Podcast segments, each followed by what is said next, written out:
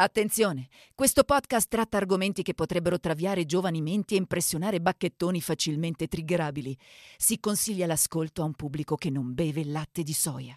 And we're back. Siamo tornati. Dove siamo oggi? Siamo nella provincia bergamasca di fine Ottocento. Bellissimo posto, eh, proprio. Un uomo misterioso attacca giovani donne mordendo loro il collo per il puro piacere sessuale di bere il loro sangue. Questo è il caso del vampiro della bergamasca su Non aprite quella podcast! Tenta pure questo esperimento. Ma è una pazzia! Non lo sopporterai! Mi sento male. Non mi guardi così. Non mi guardi, ho detto. Avanti, come si chiama? Come ti chiami? Sono loro i veri assassini. Devono pagarla. Ah, è un'opera meravigliosa. E siamo noi veri assassini, benvenuti a una nuova puntata di Non aprite quella podcast, un podcast che parla di misteri irrisolti, di crimini inquietanti e di fatti inspiegabili per la scienza e o povia. Io sono J-Ax e qui in diretta, ma registrata dagli studi di Willy Lorbo nell'unica zona ancora non gentrificata di Milano, ho con me il dottor Pedari Hello. e il signor famigerato Matteo Lenardon. Questi cazzi. Eccolo là. Il bambino si è schiacciato il tastino. Oggi parliamo del primo caso di serial killer italiano studiato in maniera scientifica. Forse qualcuno di voi avrà già sentito parlare del vampiro della Bergamasca, ma siamo abbastanza sicuri che invece ben pochi conoscono i dettagli più assurdi di questa vicenda, ragazzi. Per realizzare questo episodio abbiamo letto articoli dell'epoca e il libro Lo strangolatore di donne di Massimo Centini, edizioni Yume. Nella descrizione dell'episodio, come al solito, trovate il link per acquistarlo. Matteo, chi era il vampiro della Bergamasca? Beh, non è un giocatore dell'Atalanta, ma era Vincenzo Verzeni, un uomo che nasce a Bottanuco, un paesino a 20 km da Bergamo, l'11 aprile 1849. Cazzo ragazzi, ma ve lo immaginate Bottanuco nel 1840? Bottanuco. L'infanzia di Vincenzo passa senza lasciare particolare traccia. Insomma, è un bambino come tanti altri. Anche l'adolescenza scorre tranquilla, se non per un piccolo episodio. A soli 12 anni scopre che sgozzare le galline gli procura uno strano piacere. Gli fa venire il cazzo duro. Esatto, gli fa venire il cazzo Come, duro. Ma voi scusami, voi l'avete mai provato? Magari anche a voi viene, cioè... Allora, tieni conto che comunque sgozzare le galline era una roba che ti capitava tutti i giorni nel 1849. A parte quindi- sembra anche una metafora tipo per la masturbazione, sto sgozzando la mia gallina. Eh, sta sembra come si- strozza la Come cazzo, Esatto, cioè. come cazzo ti masturbi tu se ti fa venire modi di dire, cioè... No, modi di Perché dire strozzare la- dove? Perché strozzare la papera tu ti, ti, ti Ma stritoli chi il cazzo cazzo? ha mai detto strozzare la papera? Si dice, Sì, oh. cioè... Ma voi lo dite, cioè. Si dice dagli anni 70, sei tu talmente boomer che sei andato indietro nel tempo, cazzo. Ma vaffanculo, cioè, che se non mi strozzo il cazzo quando mi faccio le seghe, sono boomer. Vabbè, ma tu c'hai gente che viene pagata per farla. Tipo voi due, eh. cioè. A vicenda. a vicenda, certo. Vabbè, abbiamo iniziato benissimo, Un eh. podcast originale Spotify. Ah, è un'opera meravigliosa. Vabbè, quindi gli viene il cazzo duro a sgozzare le galline. E per questo motivo inizia a commettere diverse stragi nei pollai. Però comunque dà sempre la colpa alle donnole. Eh beh, Ah, certo. sì, certo. le- Beh, comunque da- è stato tu? Eh no, sono state le donnole. Uomini che odiano le donnole. Ecco, esatto. Ma alla fine la vita di Vincenzo è identica a quella di tanti suoi coetanei dell'epoca. Cioè Dio, chiesa e lavoro nei campi. La sua famiglia, infatti, era contadina, anche se non, diciamo, non totalmente povera. Cesare Lombroso, uno dei padri della criminologia, perito della difesa nel suo processo, lo descrisse così dopo una visita. Il Verzeni, che a prima vista dai suoi atti dovrebbe giudicarsi un feroce monomaniaco, offre alle indagini antropologiche molti dei caratteri dell'uomo sano di Bergamo. Noi conosciamo tutti l'uomo sano di Bergamo. Dopo l'Homo erectus. cioè- Mattoni e bestemmie. Ha 22 anni, alto 1,66, pesa 68.300 grammi. Ma che cazzo? Eh, è scritto in grammi, 68.300 grammi. Che Ai tempi si usava così forse. Pensavano gli uomini come il fumo. cioè- più della media dei lombardi della stessa statura. Ha la cute fina e rosea, scarsa ma non deficiente la barba. Biondo scuri, abbondanti e finissimi i capelli. I pazzi invece ne scarseggiano. eh, Beh, certo, è vero, eh, cioè, se- se guardiamo- di- se guardiamo qua centro- Era un coglione. Cioè, Lombroso. I pelati sono, i pelati sono tutti un po' rincoglioniti, in effetti. Sono tutti un po' io pazzi. eh. Il cranio presenta una capacità maggiore della media dei soldati ventenni di Bergamo. Pensi? Si misurava Ma- in base ai, ai soldati, tipo. Diciamo che Lombroso aveva molto rispetto per i bergamaschi no? a leggere questo trafiletto. Comunque, anche per Lombroso, dunque, Verzeni appare come un uomo normale, ma è appunto solo apparenza. Al compiere di 18 anni, Vincenzo comincia il suo percorso criminale. Nel 1867, in un giorno imprecisato, aggredisce Marianna Verzeni, la cugina dodicenne malata che dorme nel piano sotto di lui. Ma come? Pure la cugina dodicenne. Vabbè. Malata. Entra nella stanza facendo meno rumore possibile e, nel buio più totale, si lancia sopra il letto, cominciando a morderla sul collo. Oddio. Marianna, non riuscendo a liberarsi, in preda allo shock, come possiamo immaginare, cioè arriva, tu dormi, poi, ah, ti arriva Arriva uno cugino e e, ti inizia si- a morderti il ti mo il collo. collo. Cerca di urlare con tutte le forze. La zia, sentendo le grida, corre verso la stanza e incrocia Vincenzo che esce invece di casa. E disse alla zia che era accorso per aiutare la cugina, dopo aver sentito le urla. E la zia gli crede perché Marianna non vide il suo aggressore. E adesso abbiamo uno scambio tra la zia e un giudice, perché durante il successivo processo la zia spiegò al giudice cosa avvenne in quella situazione. Tu sei la zia, io sono il Ovvio. Tu sei la giudice. zia bergamasca. Non ho pensato a un'aggressione di un uomo, ho creduto che fossero affari di vermi. Affari di vermi. I vermi ci sono a Bergamo che ti saltano mentre dormi e ti mordono al collo, cazzo. E il giudice, ovviamente, sentendo parlare di vermi, rimane ovviamente colpito e le fa un'ovvia domanda. Ma come vi par possibile che i vermi vengano fuori a graffiar la gola? Ma la zia ha una spiegazione pure per questo. Dicevo così per calmare la ragazza spaventata. Anzi, sono corsa a raspare della fuliggine. L'ho mescolata con l'aglio e gliel'ho data da bere alla Marianna per il mal di vermi. Ma come? La Dai! fuliggine e l'aglio! Fuliginaio di Dai, ti- bevi! ti passa qualsiasi cosa, secondo me. Cioè, tra l'altro Se sopravvivi. Perfetto, perfetto pure per il vampiro l'aglio, cioè, non lo sapeva neanche la zia. Passano due anni e Verzeni decide di tornare ad aggredire una donna. Sono le 4 del mattino dell'11 dicembre 1869 e Verzeni sbuca dall'oscurità per aggredire Barbara Bravi. La afferra per il collo, la morde, prova a strozzarla, ma le urla lo spaventano e scappa via. Perché comunque è un animale che si spaventa dai rumori improvvisi. Cioè. Non contento, però, ci riprova una seconda volta nella stessa mattinata. Questa Ma volta. scusa, per- eh, esce dal buio di mattina. Vabbè, la è? mattina presto, tipo cosa alle 5 è buio di Ah, solito. sì, Dipende la dal periodo mattina dell'anno. del contadino inizia alle 4 A parte che ci può stare un una, una nebbia che tipo manco vedevi il cazzo, vero. probabilmente. Ti dovevi masturbare a memoria. Esatto. perché- No, però è meglio. No, è meglio così pensi che sia un altro a farlo. La nebbia è utile. Masturbarsi nella nebbia Ne potrebbe essere nebbia? no, no, un bel titolo per un album. Cosa? Masturbarsi nella nebbia. Molto Eh, poetico. Passi, passi maestro, eh? No, Biagio Antonacci, credo. L'ha raccolta, Greatest Hits. Masturbarsi nella nebbia. Magnum Collection. Bella Biagio, ti vogliamo bene. Comunque torniamo a Verzeni che appunto ci prova una seconda volta nella stessa mattinata. Questa volta fa però un grosso errore nello scegliersi la vittima. Pesca Margherita Esposito. Ma di dove sarà mai? Una 35enne che oggi definiremmo curvi e che, anche se aggredita alle spalle, riesce a girarsi e a spaccare il labbro di Verzeni con un pugno. Grande Cioè, Margherita. come diceva qualcuno, ha pestato i piedi alla puttana sbagliata. Verzeni. Inteso come beach. eh. Ma Basta, Ma va. noi siamo, noi siamo pro slut, noi non siamo anti slut shaming, però siamo pro slut. Ok, Sex workers di tutto il Noi mondo. amiamo le slut, diciamo. me lo segno. La Esposito racconta che mentre Vincenzo cercava di strozzarla, emetteva versi simili a quelli di un animale selvatico. che comunque tu immagini che questo tipo lo, lo teneva fermo così e diceva questo eh, eh, cioè, continuava con la mano teneva fermo e continuava a fare versi. Tu dici, ma che cazzo sei? Che cosa stai facendo? Però passano altri giorni e Verzeni ci prova ancora, questa volta puntando una ragazzina di 12 anni. Eh, bravo figlio di puttana. Angela Previtali. L'attende passare nascosto ai bordi della strada per poi afferrarla con l'intento di trascinarla in un posto riparato. Per fortuna le grida della ragazzina allarmano gli abitanti delle case vicine e Verzeni è così costretto a fuggire. Questo ancora non aveva capito che bisogna prima tappare la bocca alla Eh, vittima. vabbè. poi... Seguite i tutorial su TikTok di Pedar. per- Come molestare. Scorsa stagione è come andare a puttane senza farsi beccare Come adesso come le uccidere. puttane. Circa un anno dopo, L'8 dicembre 1870 Verzeni invece compie il suo crimine più macabro.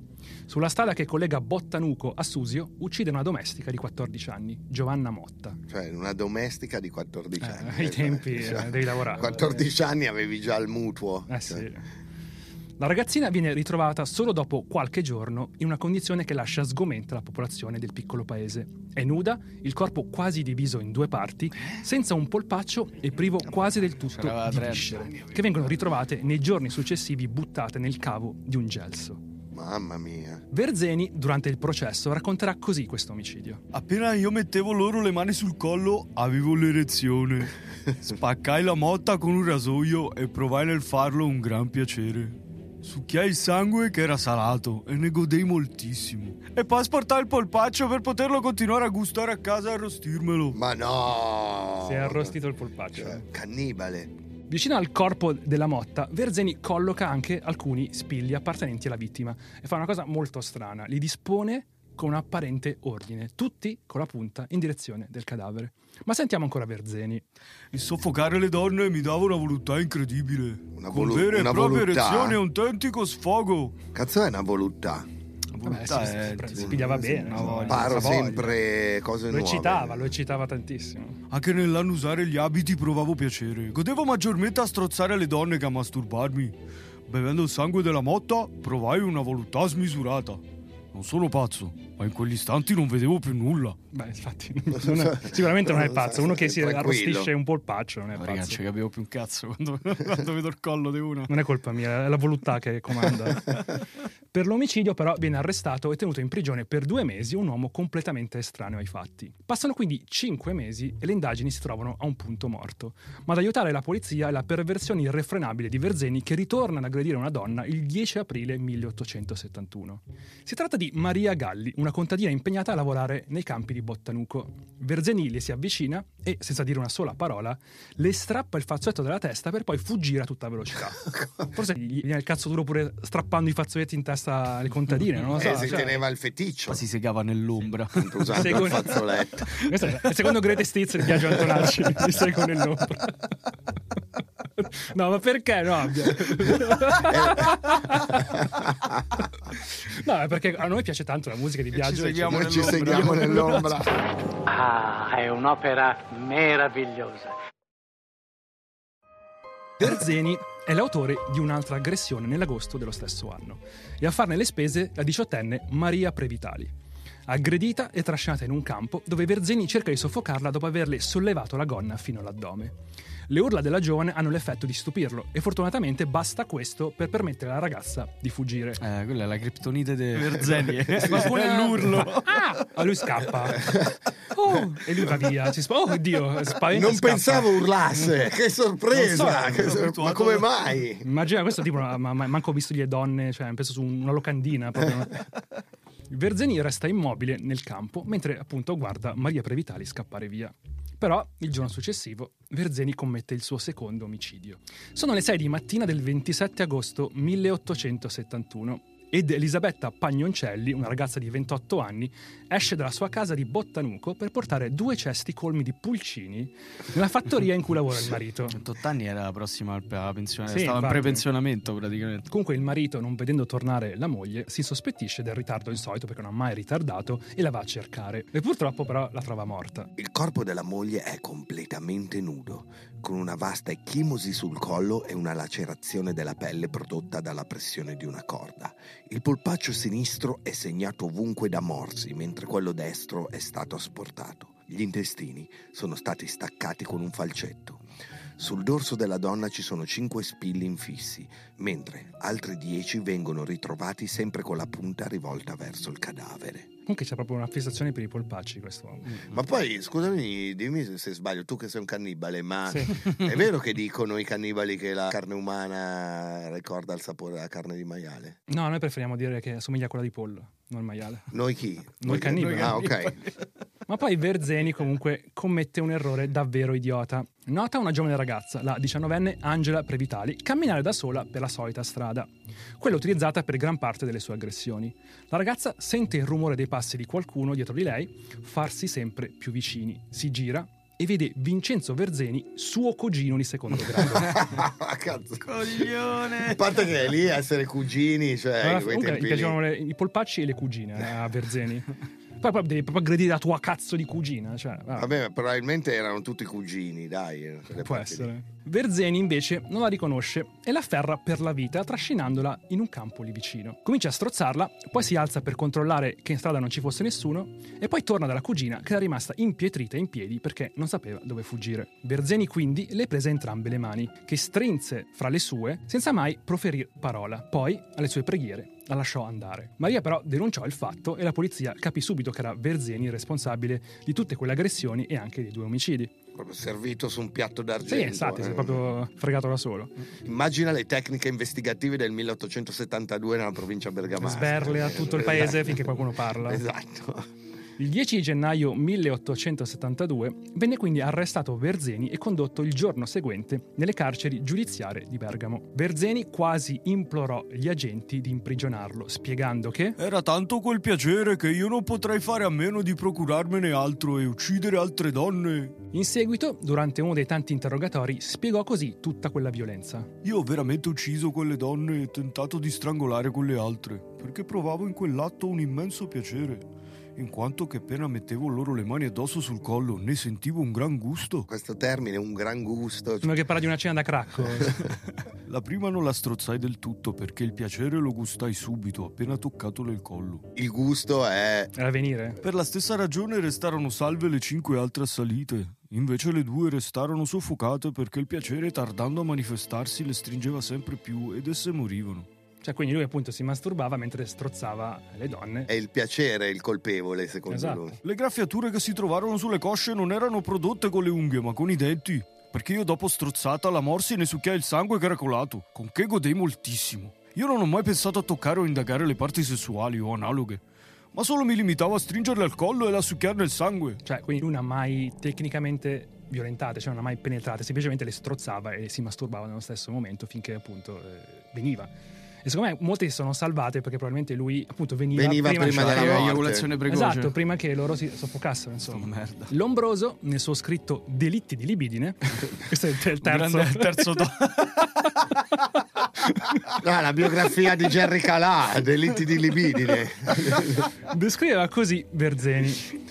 Verzeni appartiene a una categoria di criminale congenito, contrassegnato dal cranio deforme, madonna, microcefalia e mascelle enormi, con, ore- Chad praticamente. La Terron Face. con orecchie a sventola e con la fisionomia cretinosa. Che Cioè, la fisionomia cretinosa, ragazzi. Io cioè, preferisco a, a petaloso comunque, cretinosa. Tra le altre peculiarità che potevano caratterizzare questo tipo di criminale va ricordato un aspetto esageratamente femmineo. Ah pure! cioè, Pure misogino, grande. Cioè, tutte le cose che comunque Lombroso odiava erano un modo per determinare se uno era una persona cattiva. Cioè, sei femminile, allora sei un assassino, insomma. Lombroso ha fatto tanti di quei danni. Eh, sì. eh, Però Pensa che ancora oggi lo celebrano come appunto uno dei primi criminologi. primo a dire una marea di cazzate. Esatto. Su Verzeni ora pendevano tre capi d'accusa. Tentativo di omicidio volontario nei confronti della cugina Marianna Verzeni, omicidio volontario di Giovanna Motta e omicidio volontario di Elisabetta Pagnoncelli. Ma per Lombroso era quasi ingiusto incolpare Verzeni per le sue voglie vampiresche. Come scegliesse sempre a vittime donne è vero, ma disparate e alle volte ributtanti. ma un pezzo di merda. Dalla prepuberale e gracilissima cugina che tuttora convalescente dal colera doveva essere ancora più deforme, alla No. troppo matura acquavitaia. La troppo matura, ricordiamo, aveva 28 anni. Sì, esatto, probabilmente sì. L'ebbrezza spermatica, la... Quarto tomo, quarto volume. l'ebbrezza Ma quello è il spermatica. singolo. Quello è il singolo.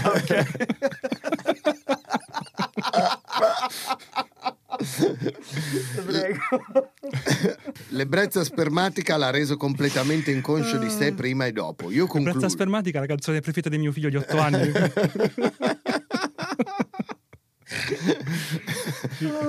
Io concludo quindi ad una diminuzione di responsabilità per Verzeni per quanto concerne almeno l'ultima parte dell'atto. Li trova delle attenuanti. Sì, pure. perché- Cioè, Tipo- solo perché la, la cugina aveva il colera e quindi le faceva schifo. Vostro onore, nessuno chiamerebbe quelle donne, quindi il mio cliente è innocente. Cioè, questa era la logica di Lombroso. Cioè, ma Lombroso era l'avvocato di questo? No, era il perito ah, della il difesa. perito del- Mazza. Lombroso, che come dicevamo all'inizio appunto era un perito che lavorava alla sua difesa, provò a razionalizzare così il comportamento di Verzeni. Ora, a Bottanuco, e più nella famiglia Verzeni, oltre al cretinismo e alla pellagra, domina sovrana la bigotteria e l'avarizia. Pucca, tutto c'hanno sti cazzo di Verzeni. La morale vi si fa consistere nelle pratiche religiose e nell'astinenza giovanile. Quindi erano ultra religiosi e non E quindi- scopare mai. Una copula non legittima v'è considerata come un delitto al pari della strangolazione, tanto che la madre rabbrividiva quando le chiedevano se il figlio avesse polluzioni involontarie. Ma quando glielo chiedo, tipo, sei in fila al supermercato? Polluzioni involontarie, faccio una canzone quello. per forza. Featuring Fred e Palma e Baby Cake. e le ragazze del Verzeni, assoggettate ai, chiamiamoli pure, tentativi, ne tacquero perché trovavano più necessario il nasconderli che impedirli e vendicarli.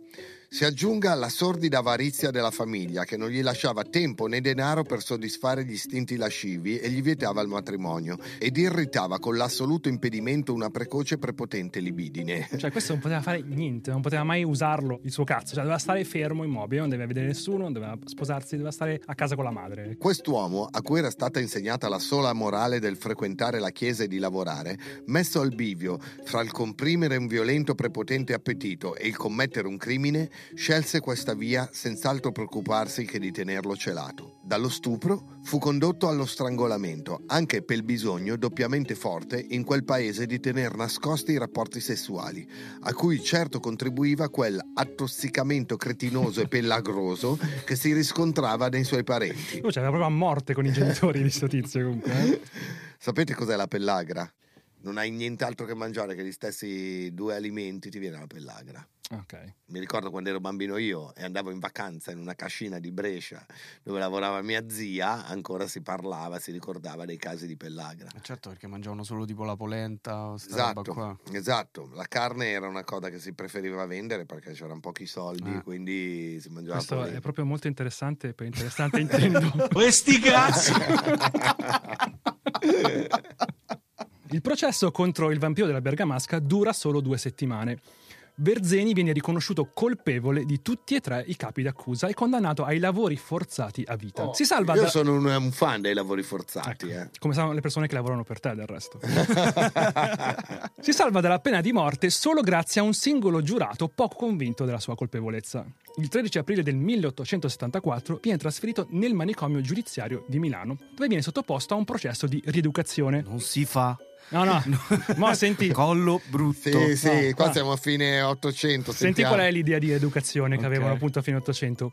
Veniva fatto vivere nell'isolamento e nell'oscuramento più totali, ricevendo gettiti d'acqua gelata fatti calare a 3 metri d'altezza, seguiti da bagni bollenti e scosse elettriche. Cioè, facevano l'ice bucket. Questa era la cura, Questa è la cioè, cura. quello che oggi fa impazzire le persone, cioè qui in isolamento è illegale, non so non cos'è. solo quello. Eh, cioè, Acqua gelata, bagni bollenti e scosse elettriche, uno di fila all'altro. Bene. E, stranamente, il 23 luglio del 1874, gli inservienti del manicomio lo trovano nudo, eccetto per le calze e le pantofole, e impiccato in ferriata. Oh. Forse questa cura, non so, c'era qualcosa che non andava in questa cura. Non la sperimenterò allora, volevo provare, ma Ma Verzeni viene salvato in extremis e trasferito al carcere di Civitavecchia. cazzo Oh. che viaggio.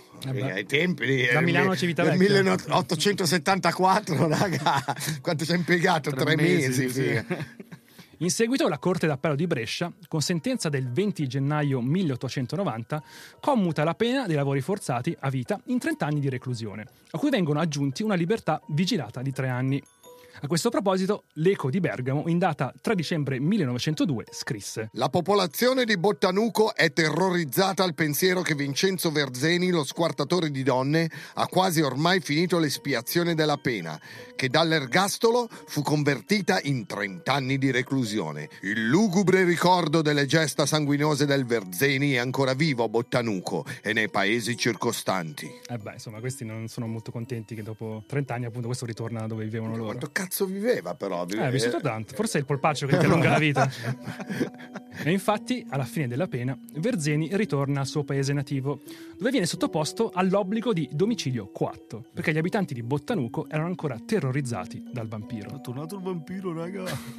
Berzeni continua a vivere nel suo paese natio fino al giorno della sua morte, il 31 dicembre 1918. Aveva 69 anni. Minchia. Wow. Cioè, per l'età era cioè, 112 esatto, anni era. sì, immortale praticamente. Q2. Ok, quindi lui aveva questa perversione, gli è venuta naturalmente, non penso fosse eh, entrato in contatto con, eh, con nessun eh, libro, non so, Dracula di Bram Stoker che è stato pubblicato Ma poi insomma, a ma cosa aveva letto, me? Infatti, secondo me, cioè, E- Beh, secondo cioè, Lombroso è colpa della famiglia che sì, praticamente... eh, Lombroso, guarda, forse è meglio non No, ma- sentirlo per Vabbè, niente. lasciamo stare la roba dei, dei capelli, quelle robe lì, però infatti... Cioè, No, no, capi- reprimerlo capito, così tanto capito che, crea eh, qualcosa di Certo, male. reprimere il sesso crea sempre eh, delle perversioni, Sì, ma, sì. ma quello che dicevo, proprio il fetish di bere il sangue, questa cosa, no? Magari non è un caso così isolato, magari questo tipo di perversione è quello che ha fatto nascere il mito del vampiro. Che cosa? Cioè, che a volte eh, gli stupratori maniaci bevevano il sangue, no? E magari questo è quello che ha creato la mitologia del vampiro. Tra l'altro, quest'anno sai che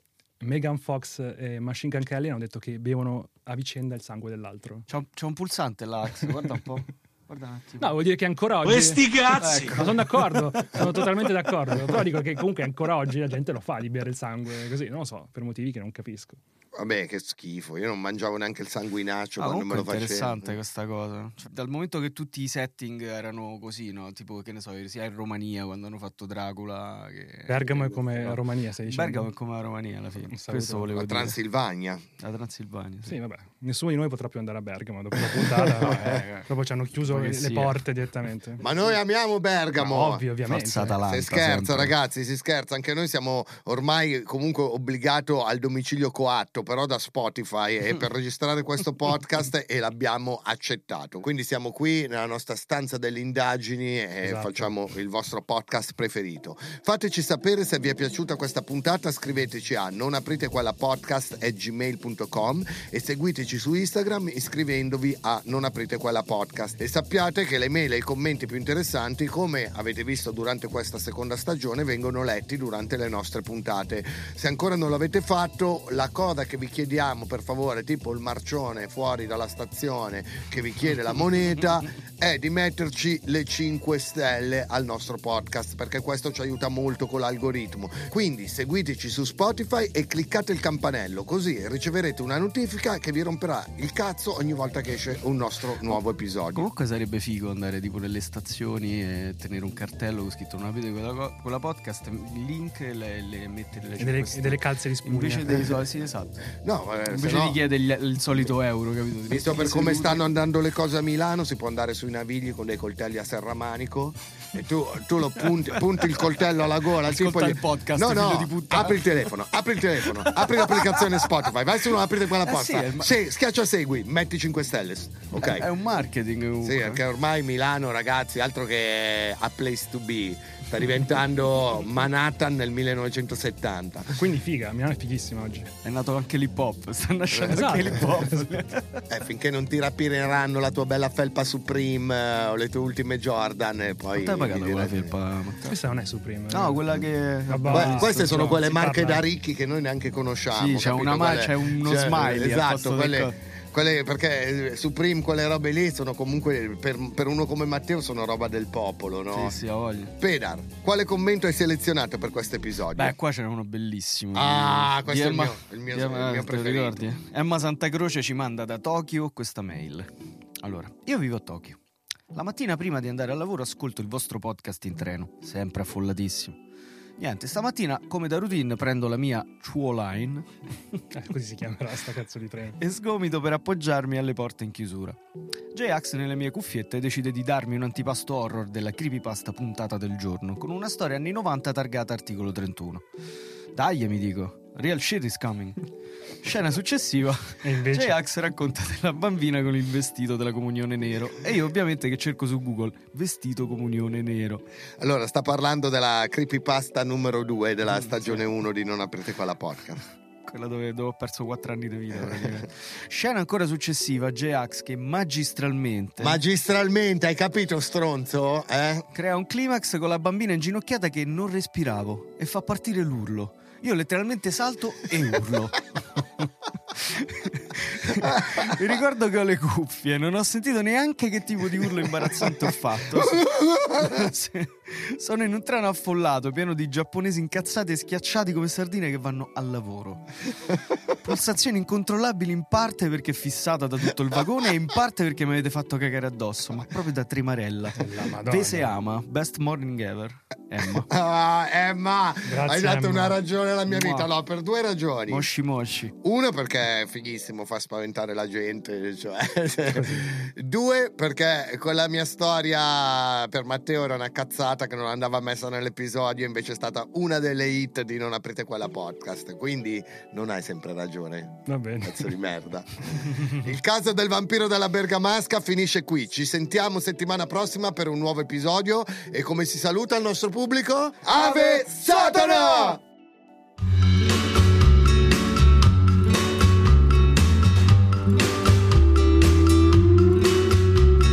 Non aprite quella podcast è una produzione Spotify Studios in collaborazione con Willy Lorbo, scritto da Matteo Lenardon. Produttori esecutivi Alessandro Aleotti e Jacopo Penzo, fonico Marco Zangirolami. Riprese Francesco Colombo, line producer Alberto Marin, assistente di produzione Alberto Turbofiocco Carrato. Ascolta il rap cap della puntata di Pedar su Instagram all'indirizzo Non aprite quella podcast.